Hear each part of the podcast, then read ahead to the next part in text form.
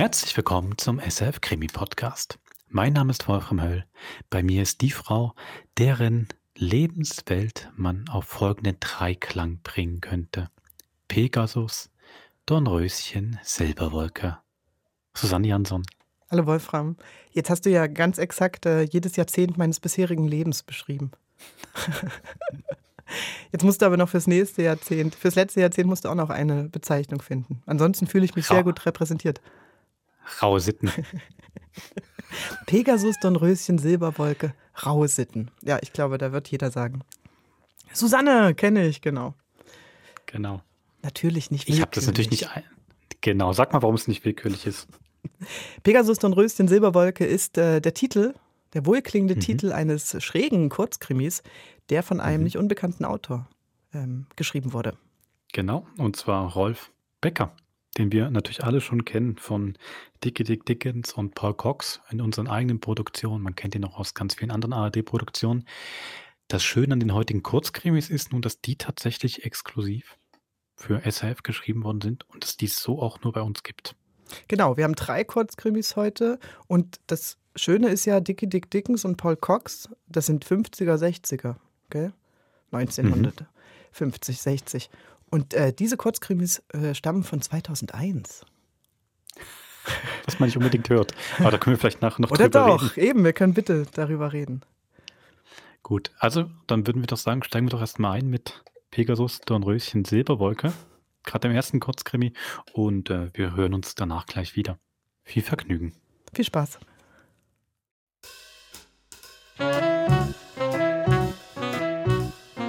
Pegasus, Dornröschen, Silberwolke.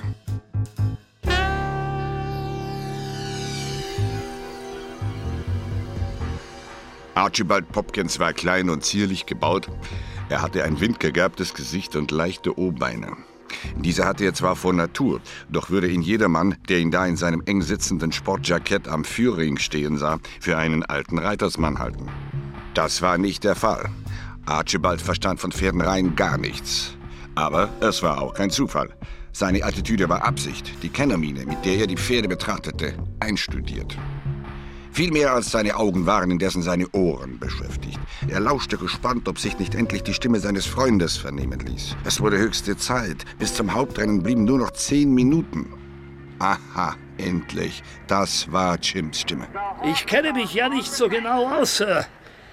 Aber mein Bekannter ist der beste Pferdekenner von London. Archibald vermied es, sich zu erkennen zu geben. Wenn es überhaupt jemanden gibt, der Ihnen einen zuverlässigen Tipp geben kann, dann ist er es.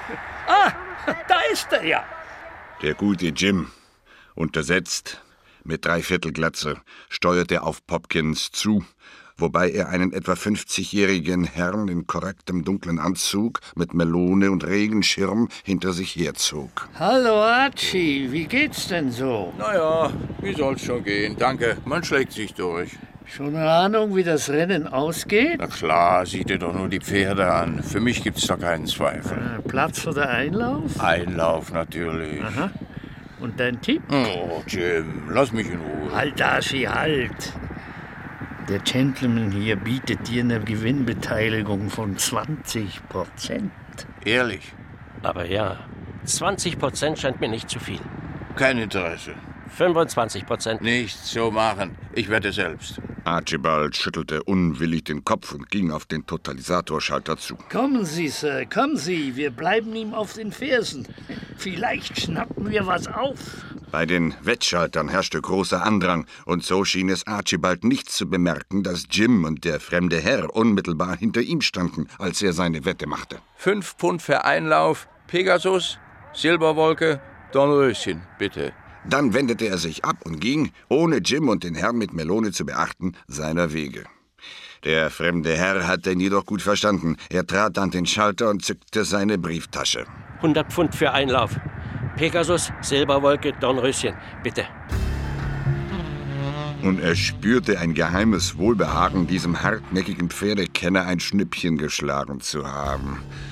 In dem Gedränge vor dem Schalter merkte er nicht, dass ihm seine Brieftasche, kaum dass er sie eingesteckt hatte, von Archibalds geschickten Fingern wieder hervorgezaubert wurde. Aber das war ja der Zweck der Übung gewesen. Archibald Popkins hasste es, blind in fremde Herrentaschen zu greifen. Er wollte sicher gehen, dass sich ein solcher Eingriff auch lohnte. Die mit Jim ausgetüftelte Methode hatte sich bisher bestens bewährt. Jim baldowerte einen Kunden aus, der sowohl Rennbahn unerfahren als auch zahlungskräftig war. Für Archie hieß es dann nur, die Gelegenheit abwarten, zugreifen und abhauen. Auch diesmal hatte sich der Fischzug gelohnt. Archibald fand in der Brieftasche stattliche 1500 Pfund. Doch als er seine Beute näher untersuchte, wurde er bleich wie ein Bettlaken. Seine Knie wurden weich, er musste sich setzen. So fand ihn sein Freund Jim, als er sich drei Minuten später am vereinbarten Treffpunkt einstellte. Hopkins begrüßte ihn mit einem gequälten Ächzen. Mann, du bist der idiotischste Idiot unter allen idiotischen Idioten von Großbritannien. Wie bitte? Na, weißt, du, weißt du, wen du mir da angeschleppt hast? Ja, er passt genau in unseren Raster. Gut gekleidet, offensichtlich zahlungskräftig. Und dass er vom Rennbetrieb keine Ahnung hat, das, das habe ich auf den ersten Blick erkannt. Hier, du Schlaukopf, sieh dir mal seinen Ausweis an. Den habe ich in seiner Brieftasche gefunden. Große Güte. Mackenzie Knowles. Beruf Chefinspektor bei Scotland Yard. Ich raste aus. Na, und ich erst. Der braucht doch nur den Korridor im Yard entlang zu gehen zur Verbrecherkartei und schon hat er mich. Mein Foto im Profil und en face, Name und Adresse. Scheiße. Jetzt sitzt du in der Tinte. Meter tief. Da gibt's nur eines. Du musst den Mann finden und ihm die Brieftasche wieder zustecken, ehe er spannt, was los ist. Archibald Popkins hastete zu den Tribünen. Mein Gott, wie viele Herren mit dunklen Anzügen und Melone saßen dort herum. Er kletterte die Tribünengänge hoch und wieder herunter. Da, endlich, acht Reihen unter ihm, saß der Chief Inspector. Doch in diesem Moment ging das Rennen zu Ende. Die Leute sprangen von ihren Sitzen, strömten auseinander, und Archie, mitten unter den hin und her drängenden Zuschauern, war nicht in der Lage, die einmal aufgenommene Spur zu halten. Zwei Stunden später saß er völlig niedergeschlagen in seiner Stammkneipe. Einige seiner Kollegen, die er hier traf, kannten Chief Inspector Nose. Ein ganz scharfer ist das, meinte einer. Archibald grübelte. 18 Monate waren ihm so gut wie sicher. Ihm wurde ganz schwach vor lauter Nachdenken. Doch nach einer halben Stunde hatte er einen Entschluss gefasst. Was hatte er eigentlich in London verloren? Er war alleinstehend. Er konnte sich genauso gut ein paar Monate in der Provinz aufhalten, bis Gras über die Sache gewachsen war. Und auf einmal hatte er es mächtig eilig, nach Hause zu kommen. Nur ein paar Habseligkeiten zusammenpacken und dann ab zum Bahnhof. Er wohnte in einem möblierten Zimmer bei Miss Witherby, einer geschwätzigen, aber liebenswürdigen Lokführerswitwe. Sie staunte, als er die Wohnung betrat. Na nu, Mr. Popkins, schon so früh heute? Na, hören Sie mal. Ich bin doch auch sonst kein Nachtschwärmer. So was nicht gemeint. Aber gewöhnlich kommen Sie nie vor acht Uhr abends nach Hause. Das habe ich auch dem Herrn gesagt, der Sie besuchen wollte. Welcher Herr? Ein vornehmer Herr. Mit Börsenanzug, Melone und Regenschirm. Melone und Regenschirm. Ja, dann weiß ich Bescheid. Wenn er noch mal kommt, sagen Sie ihm, ich musste leider verreisen. Er kommt nicht nochmal. Er ist nämlich gar nicht weggegangen. Bitte treten Sie doch näher. Der gute Archibald glaubte, keine Luft mehr zu bekommen. In Miss Witherbys guter Stube saß Chief Inspector Mackenzie Nose und lächelte ihm freundlich entgegen. Mrs. Witherby war so nett, mir eine Tasse Tee anzubieten. Guten Abend, Mr. Popkins. Guten. Äh, ja, ja. Mögen Sie auch eine Tasse Tee, Mr. Popkins? Später vielleicht. Tja, dann lasse ich die Herren mal allein. Vielen Dank, Mrs. Witherby. Ja, nun habe ich Sie also doch gefunden. Sie haben mich gesucht? Und wie? Auf der ganzen Rennbahn. Aber Sie waren ja wie vom Erdboden verschluckt. Ja, aber. Aber wie? Wie haben Sie mich gefunden? Wir haben da im Yard eine kleine Kartei von Rennbahnjobbern und so weiter. Da habe ich mich gleich auf den Weg zu Ihnen gemacht. Aha. Und äh, warum? Weil ich ein ehrlicher Mensch bin. Ich hatte Ihnen gegenüber ein schlechtes Gewissen. Solche Tricks macht man eigentlich nicht. Welche Tricks? Na, der Renntipp, den ich Ihnen abgeluchst habe. Pegasus, Silberwolke, Dornröschen. Ich habe gewonnen. 360 für 10. Das macht für mich 3600 Pfund. Donnerwetter. Die Pferdchen sind reingekommen. Wie Sie prophezeit haben. Und da ich Ihnen eine Gewinnbeteiligung von 25 Prozent angeboten habe, gehören Ihnen davon 900 Pfund. Ah ja? Ja, also dann. Äh, ja, das ist ja ganz. Äh, Wissen Sie, bestens. Sie haben mir mit diesem Tipp meinen Urlaub gerettet. Denn hätte ich nicht den Renngewinn gemacht, säße ich jetzt ohne einen Penny da. Ein Taschendieb hat mir nämlich meine Brieftasche geklaut. Ist es möglich? Und Archibald Popkins nahm dankend das Geld entgegen, das ihm der Chief Inspector Schein für Schein vorzählte. Tief die frische Abendluft einatmend verließ Mackenzie Nose das kleine Haus der Lokführerswitwe. Er setzte sich ans Steuer seines Wagens und griff mit einer eher automatischen Bewegung in seine Brusttasche. Befriedigt, wenn auch nicht verwundert, stellte er fest, dass sich seine Brieftasche wieder angefunden hatte. Samt Ausweis und Urlaubsgeld. Vergnügt griff er zum Handy und rief seine Frau an. Es hat alles geklappt, Mabel. Ich habe ihm 900 Pfund gegeben und meine Brieftasche habe ich auch wieder. Unsere Ferien sind gerettet, mein Schatz. Es wäre auch wirklich zu ärgerlich gewesen, wenn ich mir den Anfang des Urlaubs durch eine lästige Amtshandlung hätte verderben müssen.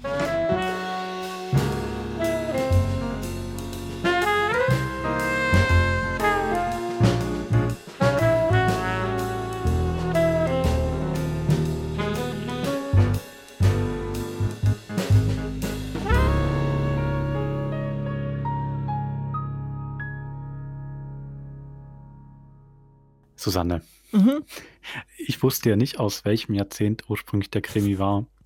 Und ich war dann so irritiert, als dann kam, er nimmt das Handy, also er hat das Handy benutzt. Weil für mich das alles so klang wie die ganze Welt mit Pferderennbahnen Absolut. und dann wohnt, dann wohnt man noch, ähm, hat noch so dieses äh, Junggesellenzimmer bei einer älteren Dame. Das klang für mich alles so eins zu eins nach 60er Jahren. Absolut. Also ich meine, das ist, äh, glaube ich, auch das, was er, also was er ja zitiert, ne? Äh, Was er will, was es in dieser Welt spielt. Ich verstehe dieses Handy auch nicht ganz. Das ist, es klingt mir fast nach einem Dramaturgeneinfall, um nicht nochmal den Schauplatz wechseln zu müssen. Aber andererseits auch wirklich sehr lustig. Wir haben ja öfters ja schon drüber diskutiert. Also könnte man quasi den Paul Cox oder den Sherlock Holmes noch genauso machen wie früher. Und anscheinend geht es dann doch, wenn man die richtigen Sprecher hat, oder? Mich hat das Handy ja wahnsinnig irritiert. Das hat sich für mich nicht zusammengefügt.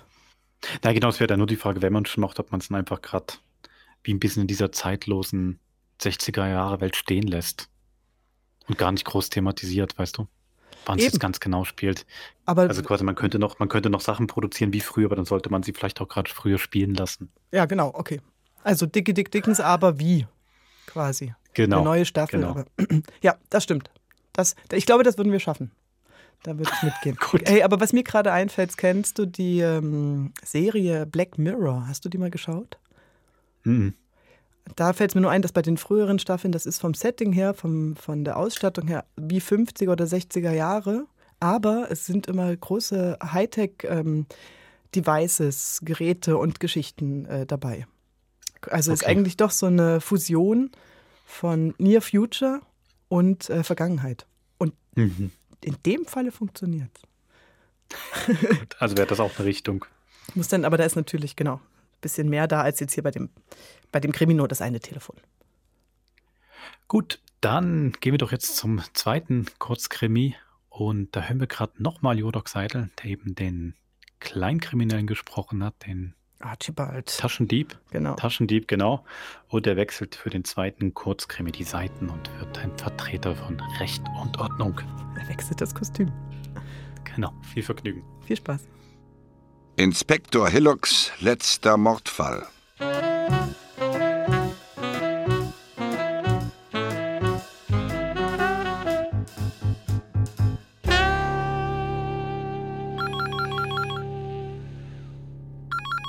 Ja, hier Bendix. Spreche ich da mit Scotland Yard? Ja, Sie haben schon durchgewählt. Hier spricht Chefinspektor Bendix. Das ist gut. Sie will ich sprechen. Sind Sie allein? Ja, warum? Ich habe eine Information für Sie. Ganz persönlich für Sie. Verstehen Sie? Ganz persönlich. Okay, wer sind Sie? Ach Mann, wenn ich Ihnen meinen Namen nennen wollte, könnte ich auch gleich mein Todesurteil unterschreiben. Sie, Sie bearbeiten doch den Fall Pettiford. Sam Pettiford. Warum? Ein harter Brocken, hä?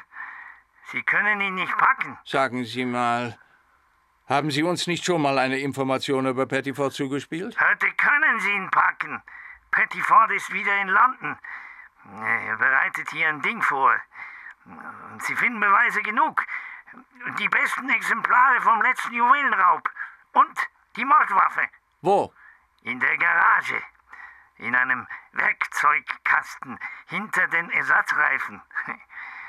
Sie können übrigens die ganze Gang ausheben. In seinem Schreibtisch liegt eine komplette Liste seiner Mitarbeiter. Oh, das klingt gut.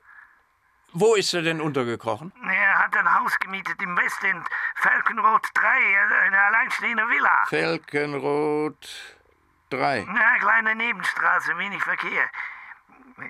Kommen Sie leise. Heute Abend ist er bestimmt zu Hause. Viel Spaß.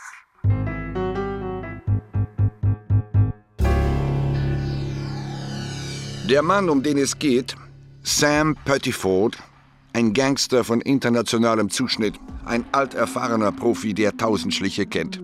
58 Jahre alt, steinreich. Jeder Eingeweihte weiß, dass er nicht einen Penny seines Vermögens auf andere Weise erworben hat als durch Betrug, Erpressung, Nötigung und Mord. Aber keiner von Scotland Yard, nicht einmal Chief Inspector Bendix, hat es je fertiggebracht, eine reguläre Anklage gegen ihn zu erwirken. Er ist skrupelloser und gerissener als alle anderen. Hillock! Inspektor Hillock! Herr Chefinspektor, Sir? Kommen Sie. Es gibt Neuigkeiten. Ich habe mal wieder einen Tipp in der Sache Pettiford bekommen. Von wem? Er hat seinen Namen auch diesmal nicht genannt, aber er scheint sich im Pettifords Haus gut auszukennen. Könnte sein irgendein Angestellter. Äh, soviel ich weiß, hat er nur einen, einen Dienerchauffeur. Könnte hinkommen. Pettiford hat ein Haus an der Falcon Road gemietet. Und dort finden wir nicht nur die Beute von dem Juwelenraub in Bournemouth und die Waffe, mit der er den Juwelier erschossen hat, sondern auch eine komplette Liste seiner Mitarbeiter. Äh, sagt der Informant, Sir. Sagt der Informant. Wann machen wir eine Hausdurchsuchung? Hausdurchsuchung? Nee. Ich mache Nägel mit Köpfen. Razzia. Ich will den Kerl überrumpeln. Schlagartig. Auch gut, also wann? Um 8 Uhr wird's dunkel, ich würde sagen um 9. Okay, dann will ich gleich mal einen Durchsuchungsbefehl besorgen. Doch, Sir. halt, kein Durchsuchungsbefehl. Wir machen das auf eigene Faust. Aber, äh, Herr Chefinspektor, Kommen Sie, Sir. Hillock. Setzen Sie sich. Wie lange arbeiten wir nun schon zusammen? Ja, So, so an die acht Jahre, Sir. Das ist doch eine Basis. Also hören Sie, niemand wird von der Aktion erfahren. Nur wir zwei. Aber das können wir doch nicht. Wir müssen. Ist Ihnen das nicht klar? Immer mal wieder haben wir brandheiße Hinweise auf Pettiford bekommen. Genauso vertraulich wie heute. Und als wir zugreifen wollten, war der Vogel ausgeflogen und die Beweise verschwunden. Ja, der Informant hat eben Käse geredet, Sir. Unsinn! Pettiford ist gewarnt worden. Mit anderen Worten, es gibt eine löcherige Stelle im Yard. Ver- ver- Verdammt, meinen Sie Darauf wirklich, können? Sie Gift nehmen. Er hat nicht nur Kommunalpolitiker und Justizbeamte geschmiert, er hat auch einen Vertrauensmann im Yard. Wir wissen nicht, wo der sitzt, aber sobald im Hause bekannt wird, dass wir eine Aktion planen, kriegt Pettiford Wind davon und wir reiben uns mal wieder die Nase. Äh, also nur wir zwei. Ist ja ein bisschen riskant, wie? Blöd, Mann. Natürlich nicht nur wir zwei. Zentrale? Hier ist Chefinspektor Bendix. Notieren Sie bitte. Ich brauche für heute Abend 20.40 Uhr drei Einsatzwagen mit zuverlässiger Besatzung. Zivilfahrzeuge. Es geht um die Observierung eines illegalen Spielclubs in Kensington. Okay. Danke. Und was wirklich los ist, erfahren die Leute erst heute Abend, wie? Genau. Kurz vor Beginn der Aktion. Und bis dahin kein Wort zu irgendjemandem. Alles klar, Sir. Und nun zu Ihnen, Hillock. Es ist jetzt halb sechs. Ich möchte, dass Sie schon vorfahren. Falcon Road 3. Seien Sie vorsichtig. Lassen Sie sich nicht sehen, parken Sie irgendwo anders. Aber behalten Sie das Haus im Auge. Ich möchte wissen, wer rein und raus geht. Okay, okay. Kein Telefonanruf, kein Funkverkehr. Kann sein, dass Pettiford den Polizeifunk abhört. Ich komme um neun mit den Streifenwagen. Und dann nehmen wir den Laden hoch.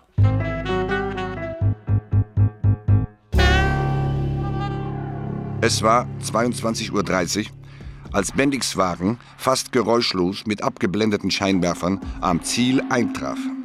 Bei einer Eiche, etwa 50 Yards von Pettifords Villa, ließ er halten. Eine Gestalt löste sich aus dem Schatten des Baumes.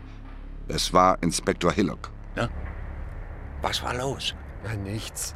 Niemand hat das Grundstück betreten, niemand ist herausgekommen. Was haben Sie denn, Hillock? Warum so mürrisch? Ah, Ist doch kein Wunder. Seit dreiviertel sechs stehe ich hier und beobachte die Villa. Sir, ich bin hungrig und mir ist saukalt. Au- Außerdem gefällt mir die Sache nicht. Ach nee. Ja, naja, irgend so ein Nobody ruft da an, liefert Pettiford ans Messer. Aber Für mein Gefühl geht das einfach zu geschmiert, Sir. Mensch, Hillock. Wir arbeiten seit Monaten an der Sache. Einmal muss es doch klappen. Ja, wir hätten wenigstens dem Superintendent Bescheid sagen sollen. Ja, und dann ist es in ganz Scotland Yard rum. Das hatten wir doch schon. Ja, aber wenn die Aktion schief läuft, sind wir beide im Eimer, Sir. Beförderungssperre für mindestens fünf Jahre. Tja, jeder Beruf hat sein Risiko. Die Aktion klappte wie am Schnürchen. Auf die Minute genau trafen die Streifenwagen ein. Zwei Wagen fuhren aus verschiedenen Richtungen kommend am Hauptportal vor, ein dritter hielt vor dem Nebeneingang. Lautlos wie die Schatten bewegten sich die Beamten. Flüsternd gab Bendix seine Anweisungen. Nach genau drei Minuten waren die Scheinwerfer aufgestellt und das gesamte Gelände lag in gleißendem Licht. Chief Inspector Bendix war zufrieden. Jetzt kommt keine Maus mehr unbemerkt aus dem Haus. Wie viele Leute sind eigentlich drin? Zwei. Pettiford und sein Dienerchauffeur. Gut. Dann wollen wir mal. Während die Beamten die Villa umstellten, gingen Bendix und Hellock zum Hauseingang. Bendix bemerkte, dass die Tür nur angelehnt war. Dennoch sperrte sie, als er versuchte, sie aufzustoßen. Betroffen sahen sich die Kriminalbeamten an. Beide hatten den Fuß gesehen. Den Fuß des Mannes, der hinter der Schwelle lag. Sie stemmten die Tür auf und nun sahen sie ihn ganz deutlich. Einen schweren, muskulösen Mann, dessen markanteste Merkmale eine Chauffeurslivree und ein Kopfschuss waren. Das ist der Dienerchauffeur. Er war es. Der Mann ist tot. Herrgott, ich, ich hab's ja geahnt, dass was schief geht, Sir. Pettiford wird dahinter gekommen sein, dass sein Chauffeur ihn verpfiffen hat. Wenn das stimmt, ist Pettiford längst über alle Berge. Kommen Sie. Wir schauen uns um. Bendix entsicherte seine Pistole, schritt langsam durch die Halle, öffnete eine Tür. Seine Vermutung traf nicht zu. Sam Pettiford hatte sich nicht aus dem Staub gemacht, sondern saß hinter seinem Schreibtisch und starrte den Eintretenden aus toten, glasigen Augen entgegen. Er hatte einen bequemeren Tod gefunden als sein Chauffeur. Er war im Sitzen gestorben. Kommen Sie, Hillock, wir rücken ihn etwas vom Schreibtisch ab. Ich muss die Schubladen aufmachen. Hab mir's fast gedacht. Das, wonach wir suchen, hat schon jemand anderer gefunden. Klar, die Liste von den Bandenmitgliedern. Denn einer von denen ist der Mörder, Sir. Das glaube ich nun wieder nicht, Hillock. Nein, das glaube ich nicht. Und wieso, Sir? Der Mann am Telefon sprach von einer Liste der Mitarbeiter. Darauf stehen eben auch die Leute, die Pettiford korrumpiert hat, seine Vertrauensleute. Und einer von denen hat ihn umgebracht. Er wusste, dass sein Name draufsteht. Wer sollte das denn sein, Sir? Die Auswahl ist leider nicht groß. Es ist jemand, den ich persönlich sehr schätze. Seit Jahren hat der Pettiford über die Aktion des Yard informiert. Was? Wer, Sir? Sie, mein Lieber, Sie sind Pettifords Mörder. Großer Gott, wie kommen Sie denn darauf, Sir? Sie sind außer mir der Einzige, der wusste, dass wir ihn heute hoppen nehmen wollten. Mann, Mann Gott, das ist doch kein Beweis. Sie selbst haben doch gesagt, es gibt eine löchrige Stelle im Yard. Ihr Telefon kann angezapft sein. Jemand hat Ihr Gespräch einfach mitgehört, Sir. Ja, ja, das wäre denkbar. Aber es trifft nicht zu. Sie haben sich selbst festgenagelt, Hillock. Ich habe Sie vorhin gefragt, wer alles im Haus ist. Es war eine gedankenlose Frage, denn Sie hätten es eigentlich nicht wissen können. Aber Sie wussten es. Und Sie konnten es nur wissen, weil Sie selbst im Haus waren. Statt auf Ihrem Posten zu bleiben, sind Sie in die Villa eingedrungen und haben die Leute erschossen. Tut mir leid, mein Guter, ich muss Sie festnehmen. Hillock stand wie versteinert. Dann versuchte er mit einer raschen Bewegung seine Waffe zu ziehen, doch Bendix war darauf vorbereitet. Mit einem schnellen Griff und wandte ihm die Waffe. Schade, mein Lieber. Nun werden Sie nicht mal mildernde Umstände bekommen. Ach, Hillock, was machen Sie bloß für einen Blödsinn?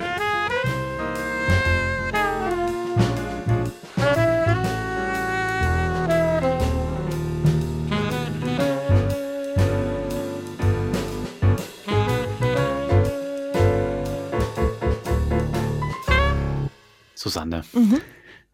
Ich höre jetzt momentan gerade viel Meloni. Mhm. Mal wieder. Mhm. Und ähm, habe natürlich da den Jodok Seidel als Polizisten sehr im Ort, Ohr von Meloni. Ja. Und das hat mir jetzt hier auch noch gefallen bei der, bei diesem Kurzkrimi hier. Das ist natürlich nicht der Meloni-Polizist, aber so ganz, ganz, ganz weit entfernt ist es dann eben trotzdem nicht. So mhm. leicht ähm, neben der Spur, leicht ähm, aus der Welt gefallen.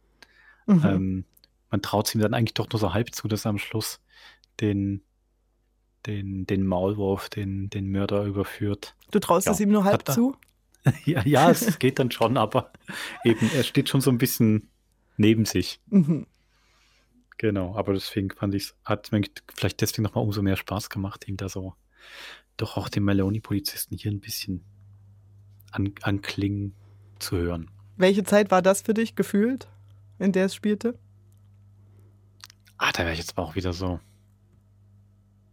Also es könnte vielleicht sogar noch früher sein, vielleicht sogar 40er. Das ist für mich so ähm, Mafia-Paten, die man, das, stimmt, die man ne? das Handwerk legen muss, oder? Ja, ja, man hat so ein bisschen Prohibition, äh, führt man so. Gen ja, sich, ja, genau. Also ist äh, tatsächlich sogar fast ein bisschen mehr dicke Dick Dickens so von mhm. der Art. Mhm. Genau, da gibt es auch mehrmals so die Szene, wo man mit diesem großen verlassenen Haus, mhm. einem Gangsterboss, wo man rein muss. Stimmt, das war genau. ja mit den Schallplatten, die er dann noch besprochen hat mit seinem genau, Erbe. Genau. Ganz genau. Ganz genau. Die dritte Geschichte, finde ich, geht ja dann eigentlich so wieder in die 60er, 70er. Mondänes Leben, Cocktail trinken. Total, die ja. Die Damen verreisen, die Herren arbeiten. Also. Klingt gut. Ich wäre auch keine Dame, wenn das so ist. Ja, kann ich mir vorstellen. Dann viel Vergnügen mit unserem dritten und letzten Kurzkrimi für heute. Viel Spaß. Eheprobleme.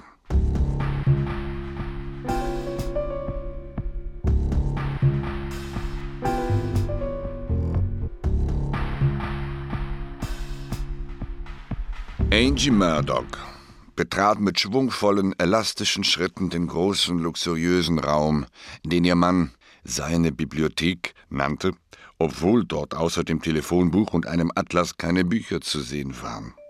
Angie war klein, zart, hatte eine aufregende Figur und ein funkelndes Strahlen in den großen grünen Augen. Sie schwebte zu ihrem Mann, der hinter dem wuchtigen Schreibtisch saß, und gab ihm einen Kuss auf die Stirn. Also, Robbie Darling, ich gehe dann jetzt. Sei nicht traurig, ich bin ja schon am nächsten Freitag zurück. Ich bleib nur zehn Tage in Bournemouth. Okay, okay, nimm den Sunbeam. Den Bentley brauchen wir hier in London. Äh, Little Bird wird dir den Koffer in die Garage bringen. Den Murdoch so liebevoll als Little Bird bezeichnete, war ein Mann Mitte 30, 1,98 groß, breitschultrig, schmalhüftig sportgestählt. Er nickte, nahm die beiden sandfarbenen Lederkoffer und begleitete Miss Murdoch zur Tür hinaus. Robert Murdoch lebte in einer ansehnlichen Villa im Londoner West End. Ein schwerreicher Mann. Keiner wusste genau, wie viel Millionen er auf seinen Konten angehäuft hatte. Am wenigsten die Finanzbehörde. Er nannte sich Geschäftsmann, was in gewissem Sinne auch zutraf.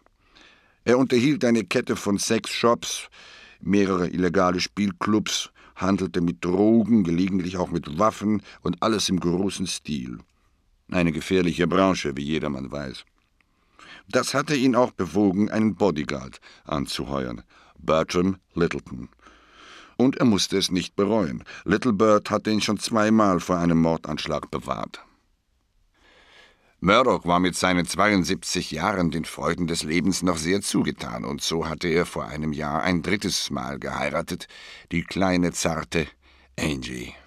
45 Jahre jünger als er, aber eine reizende, willfährige Gespielin. Als Bird in die Bibliothek zurückkam, winkte er ihn mit einer herrischen Geste zu sich heran. Äh, du fährst noch heute nach Bournemouth. In einer Dreiviertelstunde kannst du da sein. Ich, Sir? Ja.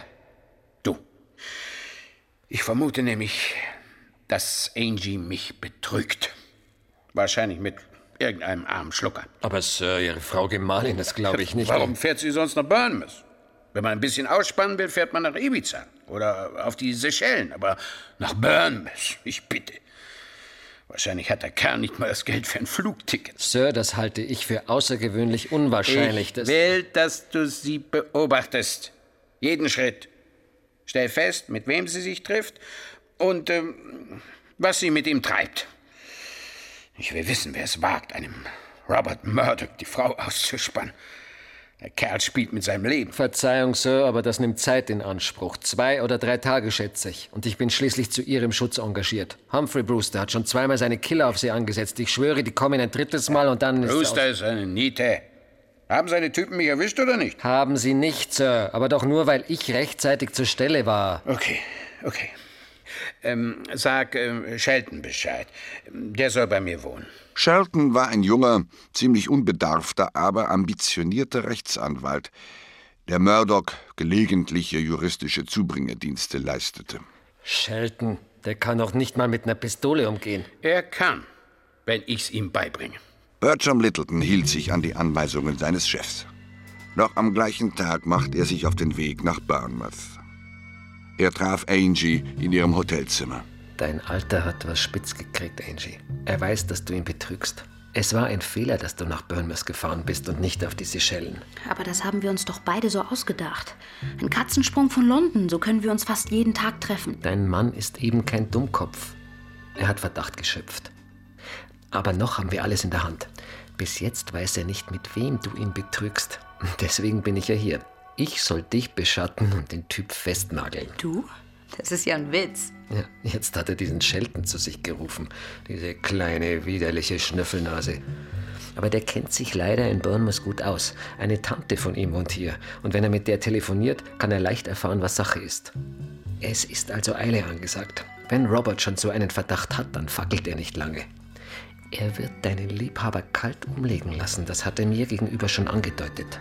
Und er wird natürlich auch sein Testament ändern. Dem müssen wir zuvorkommen, Bertie. Wir müssen meine Erbschaft sichern.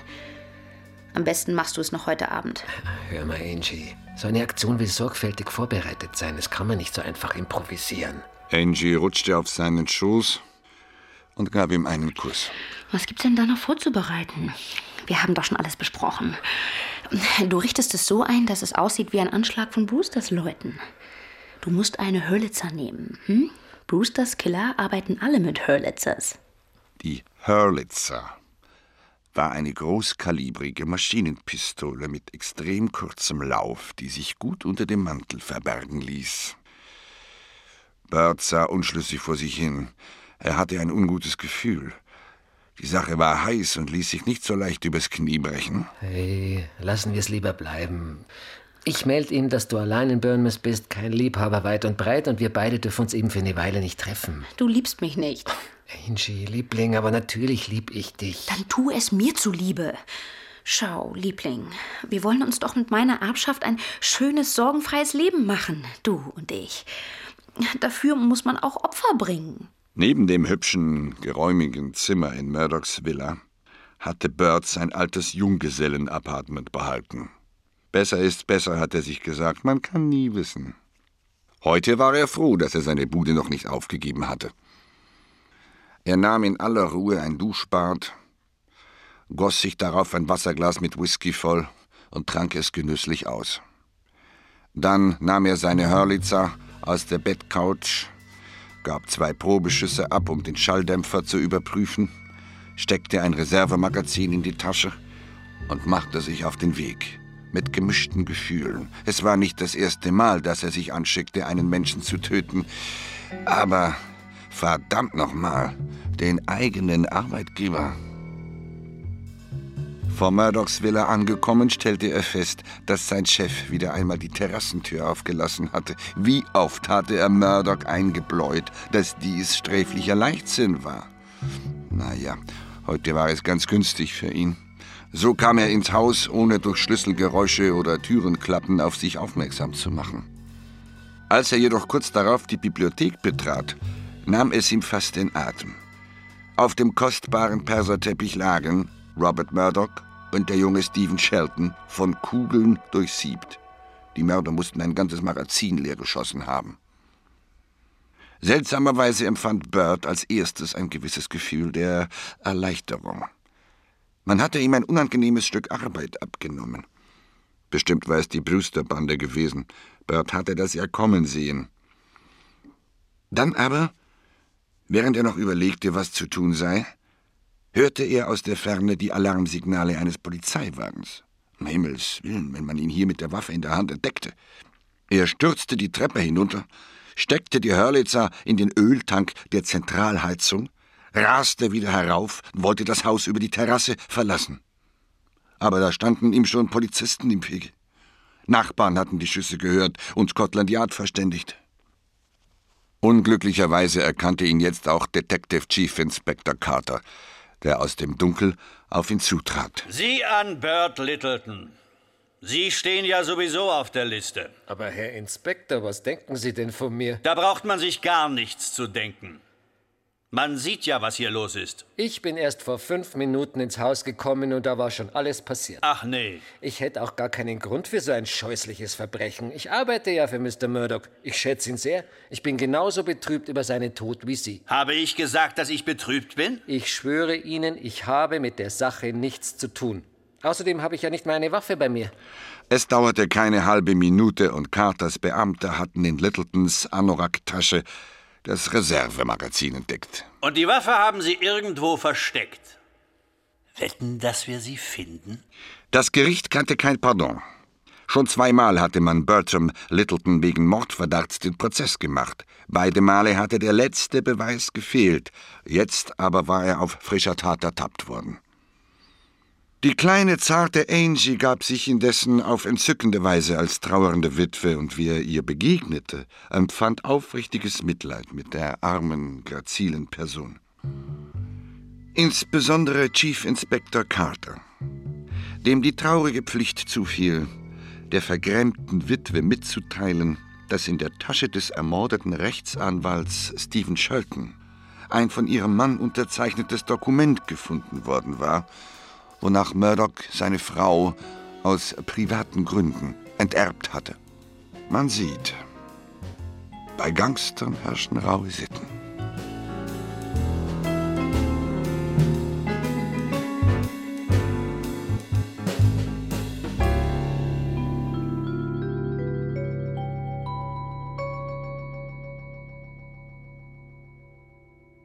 Wolfram, Mhm. Sag mal, hat sie ähm, die Mörder ihres Mannes gedungen? Oder ist es Zufall? Ich dachte, es ist Zufall. Okay, Es geht ja auch schlecht aus für sie am Schluss. das wusste sie halt nicht. Ja, das stimmt. Aber ich dachte, sie macht sich irgendwie. Dann wäre sie schon sehr gerissen, ne? Und da, ja. Gut, Mhm. das wollte ich nur mit dir abgleichen. Jetzt steht es 50-50. Hast mir nicht geholfen. Vorher war ich 100% überzeugt. Entschuldigung. Er macht gar nichts. Ja. Mir hat mir hat's sehr gefallen, dass dafür, dass es Hirschpass im Jahr 2001 ist, dass am Schluss dann von Gangstern gesprochen wird. Oh, ist mir nicht aufgefallen. von Gangstern. Wirklich? Doch, doch. Uh. Ja, das gefällt mir. Ich meine gar nicht als Fehler, aber ich meine es ernst, mir gefällt es. Das hat für mich immer auch so einen gewissen Retro-Charme. Dass man die Sachen dann so ausspricht, ja, wie man es dann halt findet in den 60ern oder 50ern. Das Denglisch, Die Gangster. genau. Gangster. Das hat mir sehr, das hat wirklich sehr, sehr charmantes Retro-Denglisch. Das muss ich nochmal nachhören. Du, Mhm. ab nächste Woche ist ja wie immer Sommerprogramm. Und das heißt ja dann, es gibt kein Hörspiel mehr, das nur so tut, als wäre es aus den 60ern, sondern es ist, oder? Es ist aus dem Jahr 59. Erzähl Also mal, was fast uns 60er. die nächsten, die nächsten Wochen begleitet. Ja, wir haben ja heute euch schon quasi die Spur gelegt mit Rolf Becker. Und äh, wenn ich jetzt sage, er schreibt mit seiner Frau zusammen, dann bleiben nicht so viele Kandidaten übrig. Und es Hm. ist nicht Dickie Dick Dickens.